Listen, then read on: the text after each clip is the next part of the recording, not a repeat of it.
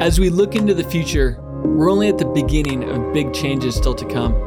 15 years ago, things like smartphones, app stores, the cloud, social media, and collaborative technology didn't really exist in a significant way, and yet they are mainstream worldwide today.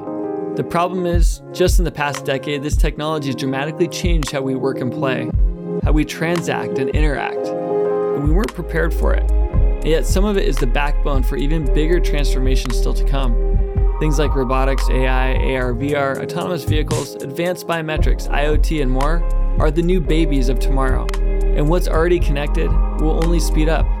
So, understanding the future will help us innovate and prepare to make the most of our experience and the human experience to design and build our lives with intent. So join me, Jeff Dance, on the future of a podcast from Fresh Consulting, where in each episode we'll talk about the future with experts from different industries, markets, and technology verticals. For example, we'll discuss the future of robotics, the metaverse, space travel, cars, construction, work, transportation, voting, gas stations, buildings, education, and so much more. Things in our everyday.